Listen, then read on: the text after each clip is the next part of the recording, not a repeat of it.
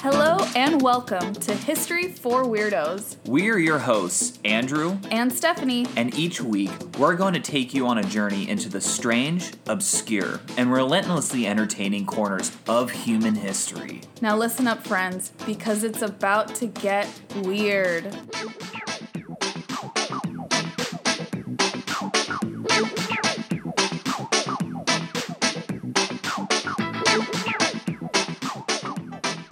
We're back with episode number 98 of History for Weirdos. Woohoo, we're back, weirdos. Let's go. Those numbers are getting up there in I terms of our know. episodes. Almost at 100. Almost at 100. Yay! Isn't that absolutely insane? It felt, it feels like it was a lifetime ago. And also, like yesterday, we just started this podcast. Yes, I agree. We were, we've s- told this before on the show, but in case you haven't heard, we recorded our first episode in my parents' bedroom. yes. so it's crazy to think that that's where this all started. yeah, in your parents' bedroom. Yeah. Not creepy at all. Not creepy at all. We were watching my younger siblings, and that just was the most like sound soft room. Had the best acoustics. Yes, Is there that you how- go. Yeah. Um, but speaking of our hundredth episode, weirdos, we want to hear from you for our very special 100th episode.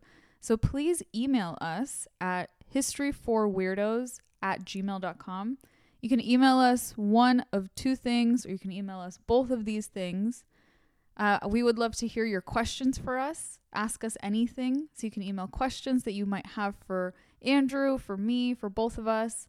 And then, secondly, we would love to hear if you have any short but compelling weird history stories you want us to read. We could Right. read your email verbatim on the show.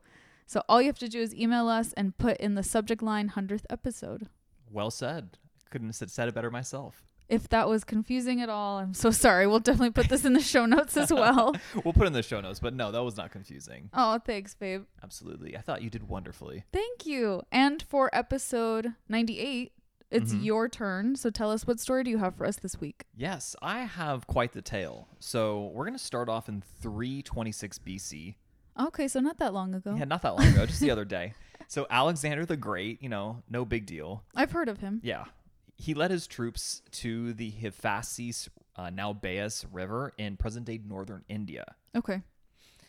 This was the easternmost extent of his would be empire. Yeah, that's really far for him. It's very far in present day India as well, so Yeah. past Pakistan. Okay. um they they finally got get to this river and uh his men basically it's called a mutiny but it's not really a mutiny they No. basically kind of tell him look we're we're done we're done They communicated their boundaries. they did they're like bro we're in india like this is like they're literally like coming to places where they thought w- um it was like fiction like we're like and according to their legends that's where like hercules went or heracles as they known him or known him at, by And for context, Alexander and his men had been on these campaigns for how long?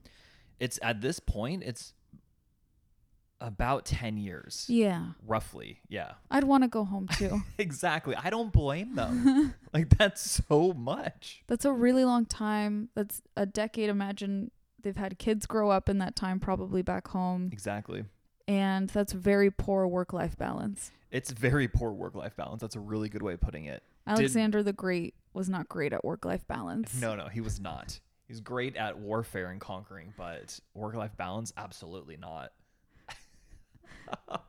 oh my god well anyways um so they turn around but what was the biggest reason for them kind of throwing this mutiny is because they heard of this semi mythical kingdom at least from their point of view that was far to the east and cro- across way across the river and that was their boundary line and so they heard that this this kingdom uh, could field like a quarter of a million men Wow. in battle yeah which is insane Yeah. i mean whether that's true or not i don't know but that's just according to them and you know just to put that in perspective that's five times as many men that alexander used to conquer persia Oh, wow. so So, that'd li- be it's very a- intimidating. Exactly. Um, the thought of facing because they had just fought a uh, really tough battle against an Indian army and it did not go well. Like they won, but at very high cost. Yeah. And so the thought of facing yet again another Indian army that was just enormous was like too much for them. Understandable. Exactly. So this great power, it was known as the Nanda dynasty or the Na- Nanda empire. Mm-hmm. And they ruled over like a pretty decent sized swath of northern India, um, centered around the kingdom of Maghada Okay. um, or, or Magadha. I think Okay. is a better uh, pronunciation. Ironically enough, this empire would soon be conquered by an upstart general of humble origins, you know, at least according to Whoa. legend. Okay. Yeah. And we'll get into this a little bit more, but like historical sources in the East, especially like around this, are just really spotty at best. Mm-hmm. There's a lot of legend intertwined with the history. Exactly. And we saw it with the Achaemenid Persian Empire is like a lot of their western portions were really well documented from like Egypt all the way up to Greece and along like the eastern Mediterranean coast, but the f- the further you kind of go east, it's just like the spottier and spottier and spottier the records are be- like just become. Okay. Um, and so then that's kind of the case here. Uh, so we have to kind of weave together a narrative. Okay. but um, this upstart general that I had just mentioned, his name was Ta- Chandra Gupta Maurya, and he would go on and found what would be known as the Mauryan Empire. Yeah, I've heard of that. Yeah, which I mean, because it's massive. It included m- like at its absolute height, almost all of India, present day India, Which is huge. which is huge. It did cover all of Pakistan and parts into like Afghanistan and even Iran. oh my gosh. So it was really big. It was very prosperous yes, I bet. and powerful.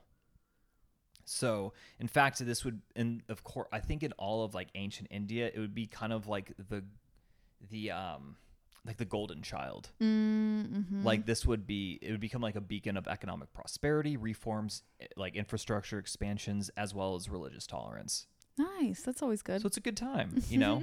it's m- yeah, it's, and especially its most glorious days would be under that of Chandragupta's grandson Ashoka.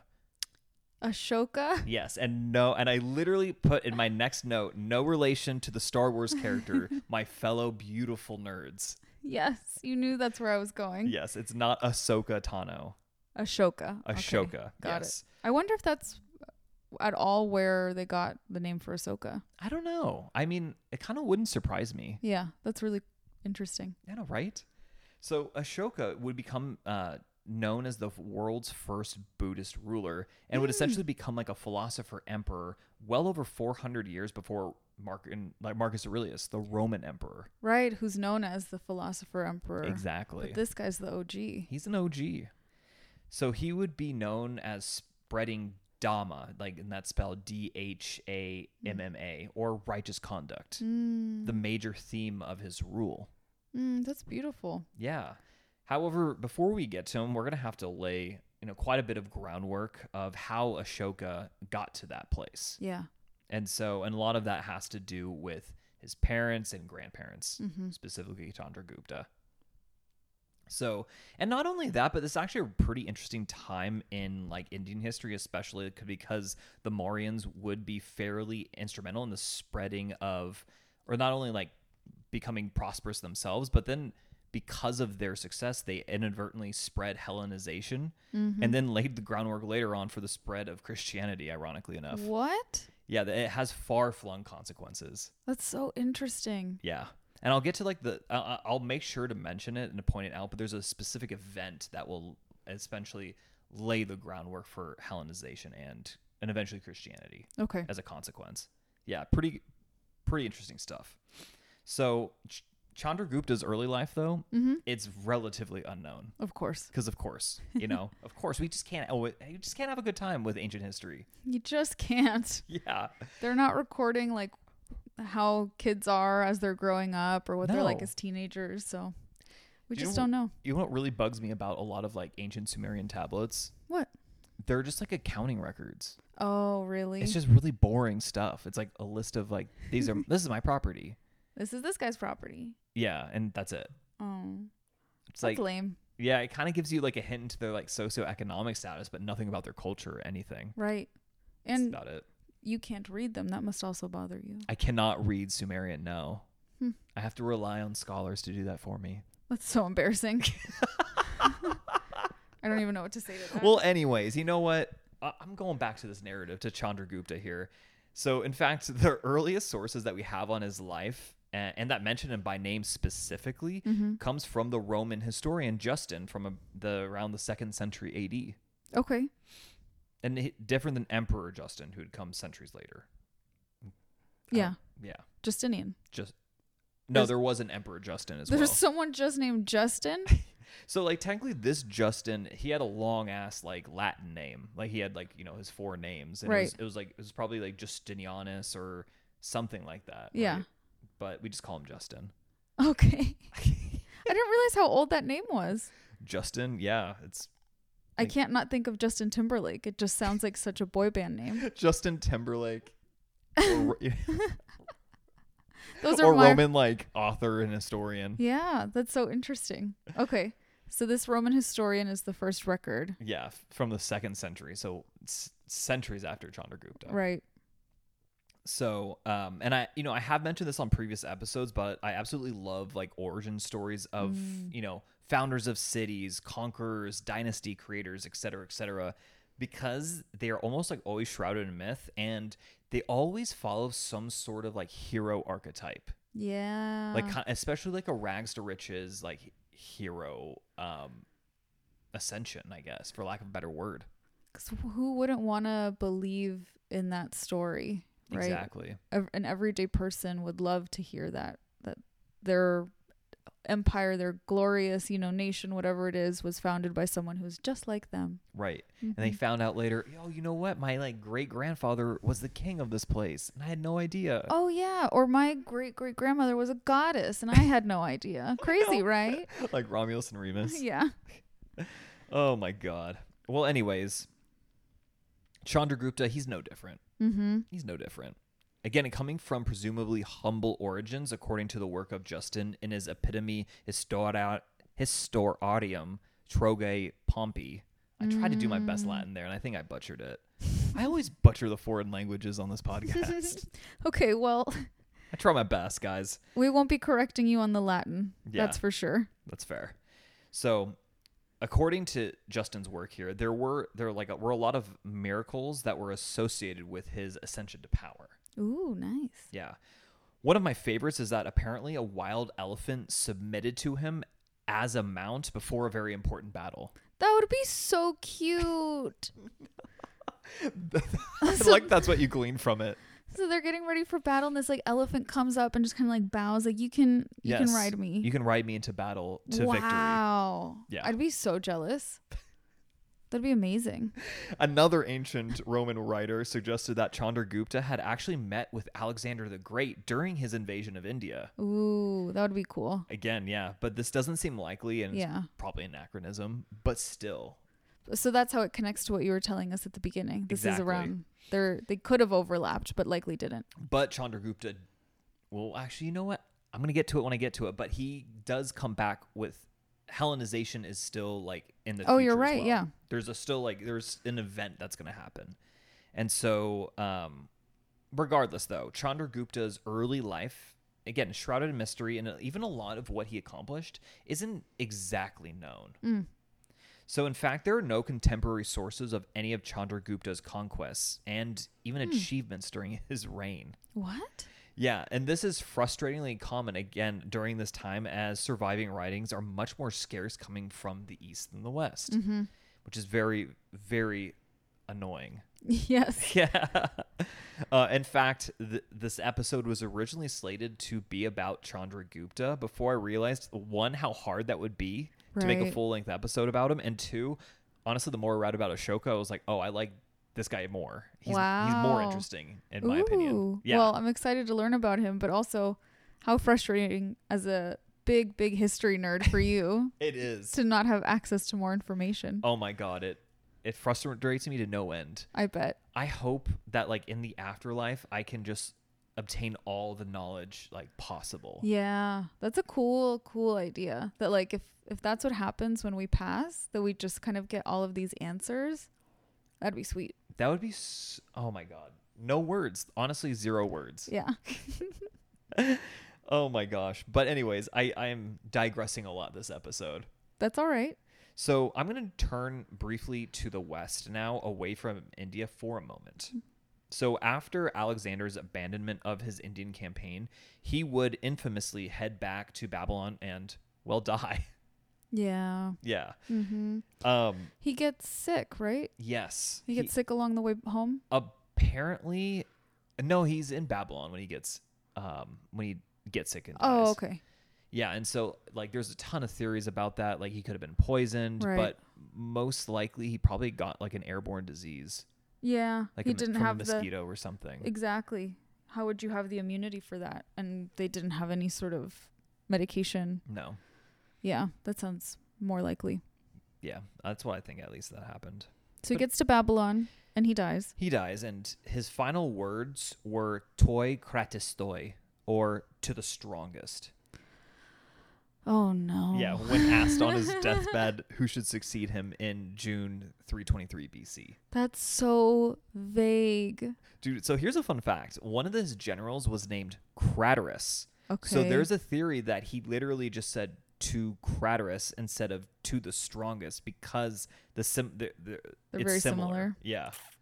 So Oh, that is no. a theory. Again, that's like more of like a I guess I mean I guess it technically is actually a theory. Mm-hmm. Like, but it is just a theory. hmm There's no way to know. There's no way to know.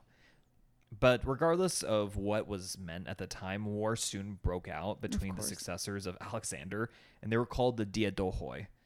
Um, and they began to fight over portions of the Macedonian Empire before Alexander's body was even cold. I'm sure, because I'm sure they were licking their chops, you Oh, know, yeah. to take over, and they all probably think they have claim to being the strongest, right? Exactly. And I mean, Mm-hmm. and Alexander's empire is massive, right? Stretching from Greece and Macedonia, um, all of Asia Minor, like the Levant, uh, the I mean, Syria, the Middle East, Egypt alone, Right? Egypt. Mhm. Mm-hmm. all of Persia, like even going into present day back, um, present day Bactria, Bactria, which is present day Afghanistan. Is that where his wife was from? Yes, Mm-hmm. yeah, so, uh, Sogdian. But yeah, she was from that general area. Yeah, that's insane power, Right. And even in India, like pr- present day Pakistan, even into India as well. right? Like it's a massive empire. That's huge. But uh, it's a really complex process that spans decades, like all this fighting. And so we're kind of going to fast forward a little bit towards the end of the century. So one of his successors is known to history as Seleucus the First Nicator. And Nicator is Greek for winner or victor. Okay. So, in because in terms of landmass, he would be the winner of the wars of the Diadohoi, as his empire would encompass much of the Middle East, Asia Minor, Persia, and Syria. Wow. So it's massive, Yeah.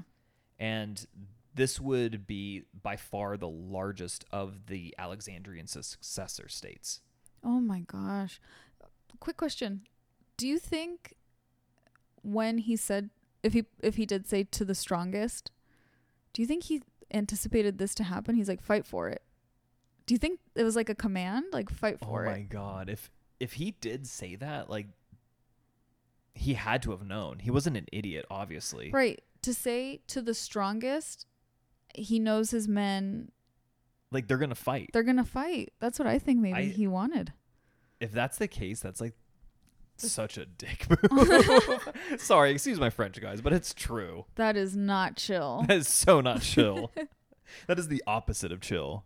Sorry, I just had that thought, but No. tell us more about our um, our Victor. Yeah. What is his name? So Lucas the first Nicator. Okay. Probably the pronunciation's off, but who cares, right? So now, after uh, decades of fighting against his Hellenistic rivals, Seleucus turned his attentions eastward towards uh, Chandragupta, actually, in 306 BC. Okay. So, because he was consolidating power in India and had turned westward into the Indus Valley, Mm-hmm. which is in, I think, present day Pakistan. And this was an area that had pledged to Alexander. Uh, so, naturally, Seleucus felt that this belonged to him. Mm. Mm-hmm. The sources are almost just non existent of this conflict that would happen Wow. but that's what weird. yeah but what like whatever did happen didn't take very long Okay. because um like it it was just very short and in fact like it's even theorized that there was never actually a war just like a mobilization of forces before like a peace treaty was signed That would be nice. yeah like they almost like stared each other down they're like okay uh, never mind This is gonna be too crazy. yeah I'm sure they're both tired. They've been both been campaigning and fighting for so long. we do know that they were lining up for a battle and they didn't end up fighting and they did sign a peace treaty Okay. like eventually, right? But that they did start peace talks. So there was I don't think there was ever a major battle between them. Might maybe like skirmishes or something. Mm-hmm. But anyways, 303 BC, um, a peace treaty was signed between Seleucus and Chandragupta that determined like that the present day area of Pakistan and southern Afghanistan belonged to Chandragupta. Okay. And additionally, Seleucus married off one of his daughters, Berenike, to Chandragupta. Wow. Yeah. That's quite a gesture. It is. Um, He must have liked him. but Seleucus received something from Chandragupta. Oh, that so w- he traded his daughter for something. Yes. Okay. Yes. So, I mean, Chandragupta got all the land, right? Yeah. He got all that land. Plus, he got you know to marry Seleucus's daughter Berenike, but he gave to Seleucus a gift of five hundred elephants. What? yes. So this is like kind of What? that singular event that helped spread like Hellenization and Okay. um like in the in the years post Alexander uh, because like he would use this these elephants uh, they basically would become a staple of Hellenistic warfare and even to an extent like Roman warfare for like a little bit of time for like almost 200 years. That's insane. Yeah. Um, and Indian elephants were the largest war elephants at the time. It's I don't 'cause- like the term war elephants. I know. I don't either. I mean, it was so bad, and I mean, I told you about that. Yes. Weirdos. They used war elephants so much that there was a, uh subspecies of African elephant in um, North Africa, and Mm, they went extinct. because they were used for war. That's so sad. I I get that know. like they saw them basically as like tanks, right? It was like having a tank. Yeah, they were biological tanks. But my goodness, that's not fair. It's one thing. It's cute if the elephant comes to you before a battle and like is consenting to ride into battle with you. That's adorable. Right. But otherwise, not so much. Them Yeah. being forced into battle, not my vibe. No, not the best. Not the best vibe. He must have really the elephants must have been really valuable to trade essentially that much land. Oh, they were incredibly valuable. Wow. Yeah. I mean, they, I mean, Seleucus would have seen, um, he would have been on that Alexandrian um campaign into like India. Mhm. So he Mm-hmm. Right. would have seen like elephants like firsthand fighting against him and s- seen how like scary Oh, it was that battle that they lost or that they they like they fought. They ended up winning, but it was a very hard fought battle. right. oh, Okay. Yeah. So yeah, and he ended up using those elephants um, against one of wh- wh- one of the uh, Alexandrian uh, generals. like, Okay. a few years later, and uh, the elephants would come in clutch basically, and they'd win. Okay. But yeah, so by around now that we're kind of back in India, um, by around 300 BC, Chandragupta had conquered most of the subcontinent of India at this point. Wow. Yeah. And as is tradition, there are only like secondhand accounts of his death and the transition of his rule to his son. Mm-hmm. In fact, there is only there is one story that Chandragupta actually retired and left to be a Jain monk in southern India. Whoa. Yeah, I'm not Oh. even kidding. That would be so cool. So it's a possibility that actually happened. That's where Chandragupta ended his days. Being a Jane monk would be really chill, I think so. really beautiful. And even more ironically enough, the rule of his son Bendusara is even worse documented.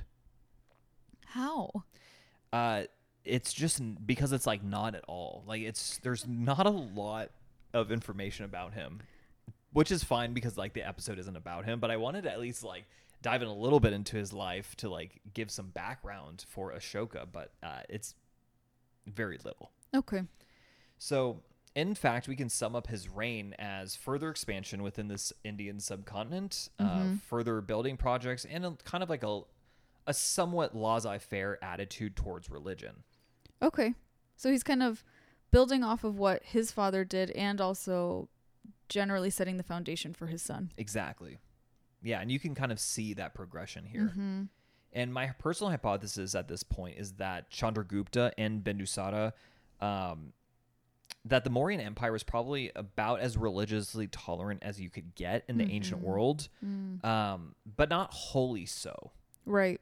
Right. Because like Ashoka's tolerance is so greatly admired in his rule that like it must imply that before him rulers could only be like religiously tolerant up to a s- certain point.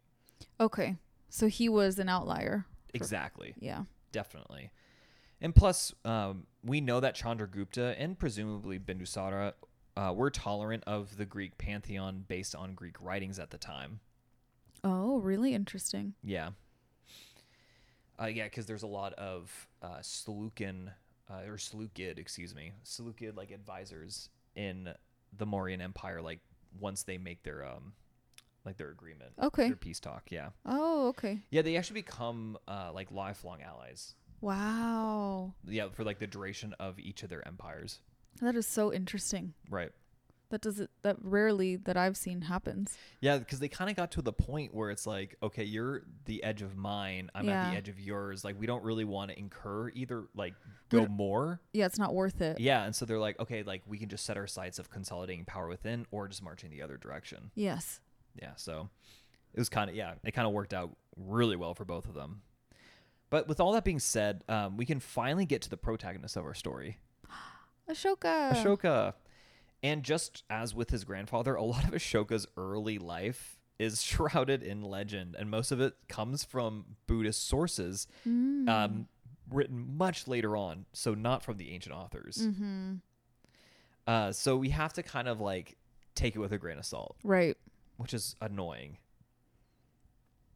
But we do know that he was born circa 304 BC and would have been educated in the Vedic tradition, meaning like a wide range of topics ranging from philosophy to martial arts. Mm-hmm. And he would almost assuredly been instructed in the ways of the Arthashastra. So it's a treatise that covers many different subjects related to society, but primarily is like a manual of political science, providing instructions like on how to rule effectively. And I mean, the way I interpret it is it seems like it's a way to be like a philosopher king. What a cool text. Yeah, exactly. Very I'd say very uh appropriate for an Eastern Empire Yes. where those types of where like philosophy wasn't necessarily as separate from everyday life as it has been in the West historically. right, exactly. So it's just seen as such an important part of your perspective as a leader. Yeah, exactly.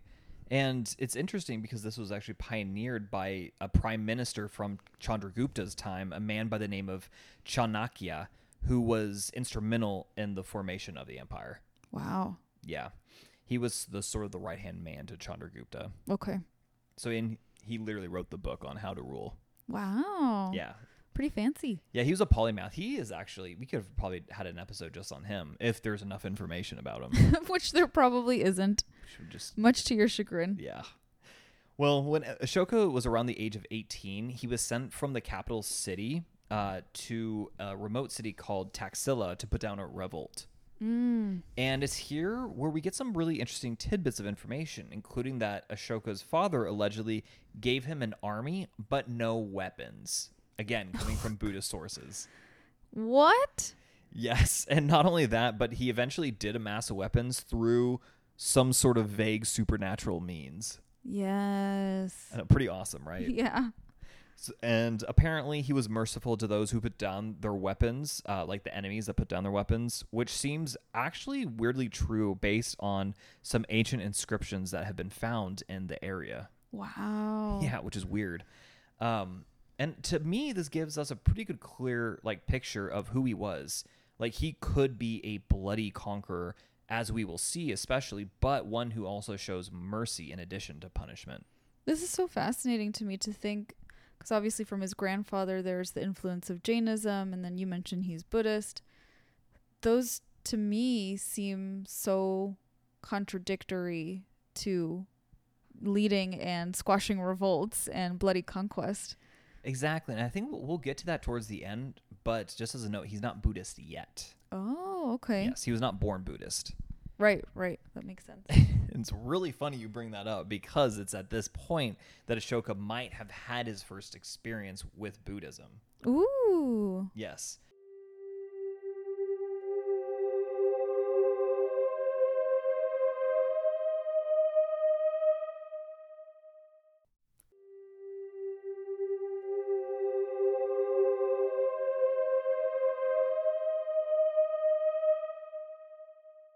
So while he was the governor of the commercial center, uh, Ujjain, he fell in love with a woman whose name has been passed down as Devi. Okay. So it is heavily implied that she was a Buddhist and that she influenced him greatly from here on out. Wow. They were never married, but they did have two children together, with their son actually eventually leading a mission to Sri Lanka to, you guessed it, spread Buddhism. Oh, wow. Yeah. So this really becomes a big part of the family culture. Oh, absolutely, it does. Um, Buddhism at this point is only a, re- like just a minor religion. Mm-hmm. Uh, the major religion in India was, was Hinduism. Yeah. I mean, and that's it's such an ancient religion. Right. So is Buddhism is so old, but it must have been like the new kid on the block Exactly. to people in India. Yeah, and, and Buddhism had already been around for oh, centuries yes. at this point, Yeah. um, but still a minor religion. Um, and it's unclear exactly how Buddhism and other like heterodoxy religions like Jainism Uh-huh. competed with Hinduism, which was seen as like the orthodox religion. Right. Interesting. I don't really know. But I would think uh, I don't know either. I would think the they wouldn't compete in every sense. Like they wouldn't try to compete right. or want to compete necessarily, but would still. I mean, people still practice obviously both of those religions today, so It's true. they still prevailed in a way. Yeah, exactly. Yeah, that's a good point. So, regardless, though, um, Ashoka's father dies in two, the 270s BC at some point. We don't even Okay. have like the exact year because the sources differ. And Ashoka becomes the next ruler despite being the second born son. Mm. So, according to historians, there was like a brief civil war where Ashoka ended up killing two of his brothers in order to acquire the throne. Damn, that's cold. That's cold. But what's written down is that he actually killed 99 brothers, Okay, which no one really believes. I mean, I believe it. You believe it? Yeah, Oh boy. I'm Mexican. I believe it. Ninety nine brothers. I got 99 problems, but a brother ain't one. yeah. Oh my God, I hate myself. Okay. so this brings up an interesting point. Buddhist writings about Ashoka paint a picture that before he converted, he was just a cruel despot that only after he accepted the Buddha's teachings did he become an enlightened ruler. Okay, that could be a biased source. Yes, exactly. And yeah, that's kind of what I put is like it's just too neat for lack of better words. Mm-hmm.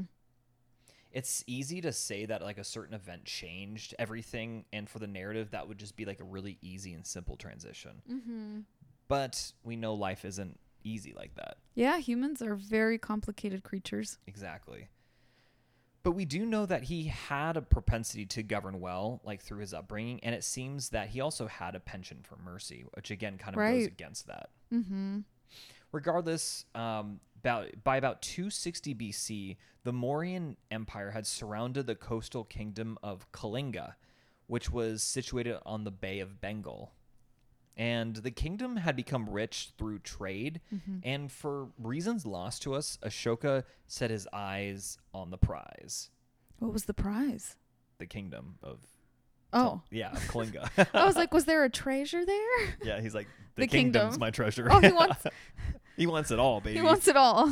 We were very different people then. exactly. was the prize a nap or something at the end of this? so in it's at this conquest that truly became like a turning point in Ashoka's life. So it's thought that the invasion directly cost the lives of at least 100,000 people. Wow, that would be insane. Not to mention that like 150,000 more were deported Wow. Oh my god. and thousands more would die from disease and famine. That's insane.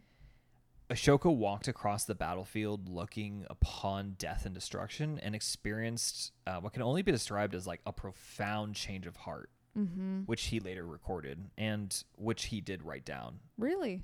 Yeah.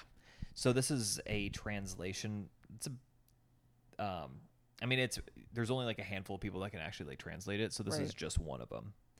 But quote, on conquering Kalinga, the beloved of the gods, Ashoka felt remorse for when an independent country is conquered, the slaughter, death, and deportation of the people is extremely grievous to the beloved of the gods and weighs heavily on his mind even those who are fortunate to have escaped, whose love is undiminished, suffer from the misfortune of their friends, acquaintances, colleagues, and relatives. Today, if a hundredth or a thousandth part of those people who were killed or died or were deported when Kalinga was annexed were to suffer similarly, it would weigh heavily on the mind of the beloved of the gods. End quote. Wow. So he's really struggling with what he did. yeah, he struggles big time. And it's here that a monarch did something possibly for the first time in history, especially like a major monarch. Uh, he publicly admitted that he regretted his invasion and he renounced war altogether. Wow. He either completed his embrace of Buddhism at this point or he started to take Buddhism m- more seriously. It's really unclear at this specific time, like which one it is. That makes sense that it's unclear too, because that would be such a personal internal dialogue. Exactly.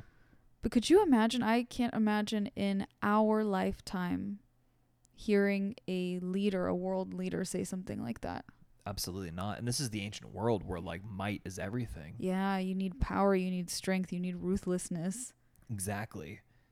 Um we're g- and he did take Buddhism very seriously because it's he sent emissaries as far away as Syria and Greece to preach about the Buddha. Wow. I know, imagine he- being in ancient Greece and hearing about some like some dude walking down the street and he's like talking about the Buddha. That would be so crazy to It's- travel back in time and just like overhear that conversation. I know, wouldn't that just be incredible? Like wow.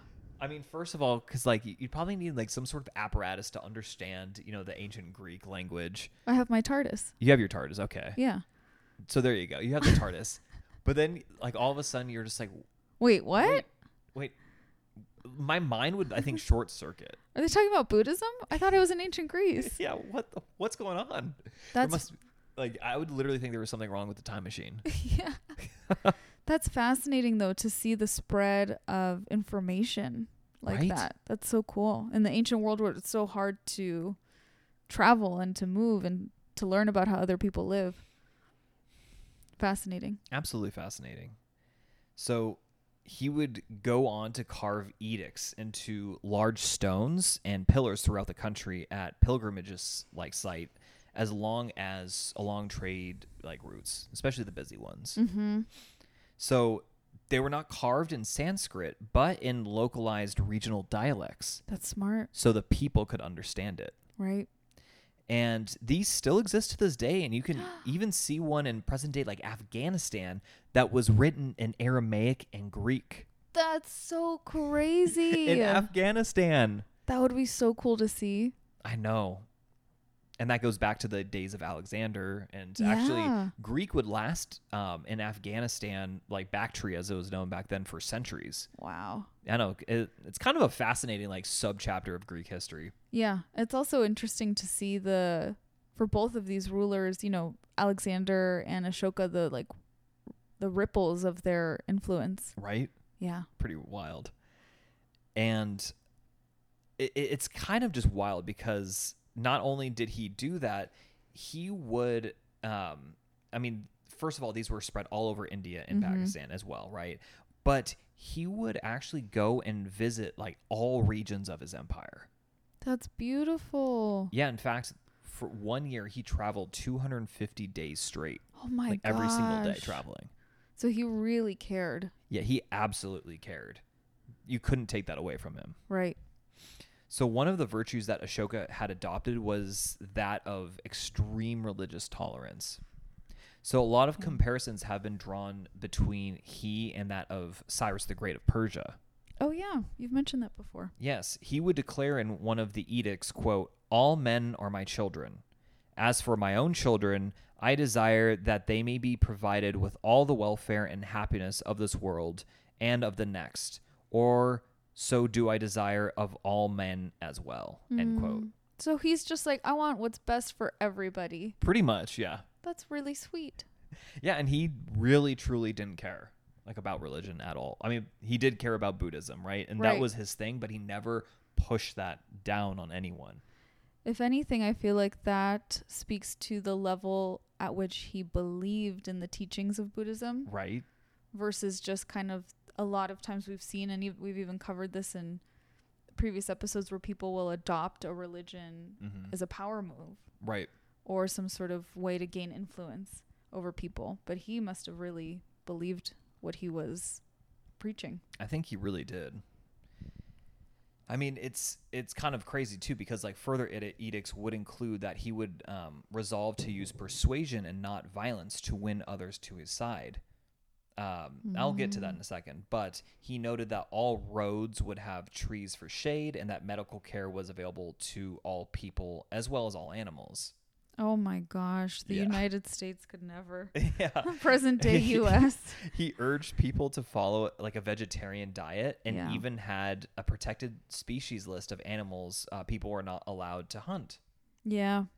That's Um, I that's mean, awesome. it's incredible. Yeah. Like, we know that he also banned the burning of forests and the dumping of waste that could cause like harm to animals. we really need a ruler like that today, huh? I know. I mean, in general, he would promote like a universal generosity and piety to all people and I guess even animals, right? Yes.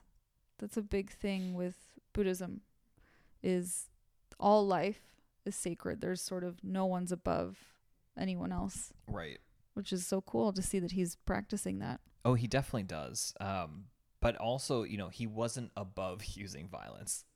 as oh my well. gosh. Yeah. So I mean, he, He's a complex man. yeah, he. We do have scarce records of his forces fighting even after his support, you know, supposed conversion to Buddhism. Mm-hmm. Um, I mean, he never disbanded the army, right? And even it, it makes sense given his upbringing because of the philosophy mm-hmm. uh, that he inherited. Like being a just ruler is, you know, being strong when needed, and he was not a weak emperor by any means. right at the end of the day he's also just a person so he can love and believe in buddhism and still also think that the right thing to do is to you know Right. protect his his empire Exactly, and his citizens, which I think mm-hmm. he does, yeah, quite. Um, not ruthlessly, but he does quite effectively Like he will keep like Mm. He's a stern really good. hand. Yes, exactly. Um, but again, like these wa- like the wars or conflicts were never necessarily like offensive. It was more like putting down rev- like uh, revolts or rebellions or defensive measures. Mm-hmm. So and again, these were put down violently. So he wasn't above using violence, um, but at the same time, it's not like he's going to go seek it out either. Mm-hmm. i mean he's a person right so, Right. mo- so many people all over the world today practice different religious beliefs but don't practice them to a t Exactly. It's, c- my dad, for example, calls himself a cafeteria Catholic. you pick and That's choose. amazing. You pick and choose what you want. yeah yeah and i don't think this diminishes from his his like ability as a ruler in fact i think it really like enhances it right Right. because he does what's necessary even though it, his beliefs kind of go against it yeah, it shows that it's truly his priority right more so than any than like himself maybe or his own desires, beliefs. Maybe he would also love to be in a monastery somewhere as a monk, but he definitely sees ruling as like his vocation. Exactly. That's how I think about it too. So I mean without though like I mean he does have this warfare, right? Like little bits of warfare. He does have his army, but he doesn't have a central focus on warfare anymore. Mm-hmm. And so this allowed Ashoka to um, really engage in more like public works programs that included um, just massive building works, including shrines uh, called stupas to irrigation canals to hospitals. Wow. Yeah, so like all over the place, right? And many of these stupas, um, just like the pillars containing the edicts, still exist today, and you can find them all throughout the subcontinent. That's so cool. Yeah, I really want to see them. They've been they're kind of like these mounds, like in the earth, and like you know, like the the structure's still there from his time, right? Like third century BC. But like subsequent like generations have built like more like on top of it. Of course, right. That's what always happens, but I think that's actually what's so beautiful to see. yeah, isn't it? The layers of human history. I mean, I remember looking at like uh, a diagram once of like a Mexican pyramid Mhm. that was like the latest edition was from like the sixteenth or or, like 15 no maybe no it was probably like the 15th century Yeah, that maybe sounds 15th right. or 14th century right but the earliest like most like subterranean portion of it like dated back to like 500 bc That's insane. it's kind of wild but anyways yeah it's kind of like same sort of same sort of thing going on here Right. So, remember the beginning of this episode when I spoke about Alexander? Yeah. Well, like the Hellenization of large swaths of Asia was actually, you know, quite important to Ashoka's rule and his legacy. Cuz it's under like him that he starts these real these large-scale building projects using stone. And this was mainly due to that Greek influence be, uh, because before uh, they built in non-permanent materials such as like wood, bamboo, and thatch. Mm-hmm. No, those the Greeks loved good stone. They lo- they definitely did, and, and they did it well. Yeah. So, and it was mainly due to this Greek influence as well as Ashoka's commitment to make his country better that led to these now like semi-permanent, you know, uh, institutions. Very cool. Yeah, and. It, like it was used all over the empire and buildings just became sturdier and the archaeological record is greatly expanded during this time like obviously Mm-hmm. So, according to Sri Lankan tradition, Ashoka would eventually die during his 37th year of his reign, which is which would likely suggest like the 230s BC. Okay. So, roughly about like 100 years after Alexander's death, actually.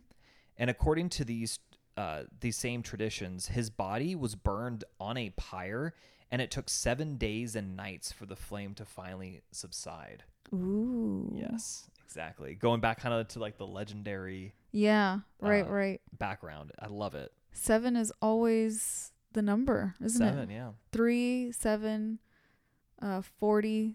Those numbers come up- up in so many different cultures. Isn't that wild? Yeah. Very interesting. But his legacy is incredibly profound even today, and most people probably don't understand like the full context of it. Mm-hmm. So, I mean, he played a central r- and very large role in the expansion of Buddhism, Yeah. right? And it is now like a world religion, It's one of the major world religions for sure. Yeah. and he played a very big part in that. That's so nuts. That's what I mean. The ripples. Of these- Yeah. These, people. it's it's amazing and the very symbols that would define his career are actually now present within the present day like indian government Really? so yeah that the wheel of righteousness that comes from him actually is smack dab in the middle of the indian flag Oh my gosh. that comes from ashoka That's nuts. and ashoka's pillar capital of sarnath Yeah. is the national emblem of india Oh wow. Exactly. I mean, and you know, as what happens eventually with all empires, the Mauryan dynasty di- from dynasty dynasty would eventually end. I can't speak English apparently, That's okay. but you know, his everlasting effects would live on, and Yeah. obviously we see them to this day. That's incredible. Yeah, and so that's kind of the somewhat legendary life of Ashoka. That's awesome, babe. This was so informative. I learned so, so much. Like, honestly, I hadn't heard of, aside from this dynasty, I hadn't heard of any of this. Yeah. I mean, what's really interesting is a lot of people don't understand. Like, you think of like ancient Rome and ancient Greece, and like India actually played like a really big part in uh, like Hellenization and the Roman world. Right. Like, I mean, we've seen we've seen ancient uh, or like Macedonian coins from like the third century BC in India, all the way to coins from like Rome, like Byzantine Roman Emperor Justinian, Mm-hmm. and e- even I think further. Mm-hmm. Like that's that's almost like a thousand years. Yeah, and we can see from the story that you shared that India in itself had so much rich history going on It did at yeah. this time. We just don't know as much about it. I know. But the buildings are like really cool, and, and these pillars are like awesome. Yeah. And I'll, I'll post some pictures on our Instagram. oh, good. I can't wait to see. Exactly. And so, last but certainly not least, my sources. So, we got Encyclopedia Britannica, we got worldhistory.org, Nice. National Geographic, Thought Co. I even used Justin's um, Epitome Historiarum Trogi Pompeii. or Pompeii. that sounds like quite a mouthful. It is. And you know what's funny is like it, an epitome historium or historiarium is like is literally saying like an abridgment of like this other dude's work. That's crazy. So like what we're what I'm reading is actually like him just basically paraphrasing and and making an abridged copy of someone else's work who we've now who we've lost completely. He's like, yeah, don't worry about it. I'll just give you the spark notes. Yeah, it's basically the spark notes. oh, but yeah, that's that's a fun fact. There we go. Now we know. Yes. Thank you again so much for sharing this story. I feel like I want to like look at your notes because there was just so much great information. Well, you can. Well, yeah, I can. I have access to your Google Drive. You do, yeah. But thank you so much, babe. And thank you, weirdos, for listening, for being here on this journey with us. Do not forget to participate in our 100th episode by emailing us. The information about that will be in the show notes, of course. Exactly. We really want to hear from you guys. We want to hear your questions and your stories. Yes, that's going to be so fun to read people's weird history stories. I'm so read their excited. emails? I, I've seen emails come in. And Yeah. I, I purposely haven't read them. Me yet. too. Yeah, I'm waiting. I'm waiting. So yeah, you guys, I, we haven't read them yet, but we see them and we're gonna read them on the show. on the show. And oh, I'm not gonna say it, but there's a little surprise of, of our hundredth episode. yes, we have a little extra special surprise we haven't shared yet. So stay tuned for that coming up in a couple weeks. Exactly. Okay. Well, I guess without further ado, Until next time, weirdos. adios.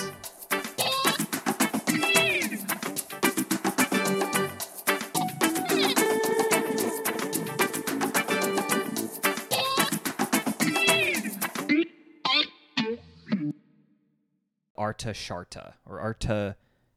Oh, shoot, I don't know how to pronounce this. The Arta Shastra. Okay. Definitely gonna cut that out of the episode. no, leave it. It's okay to make mistakes. Okay, yeah, right here, the Arta Shastra. Yeah.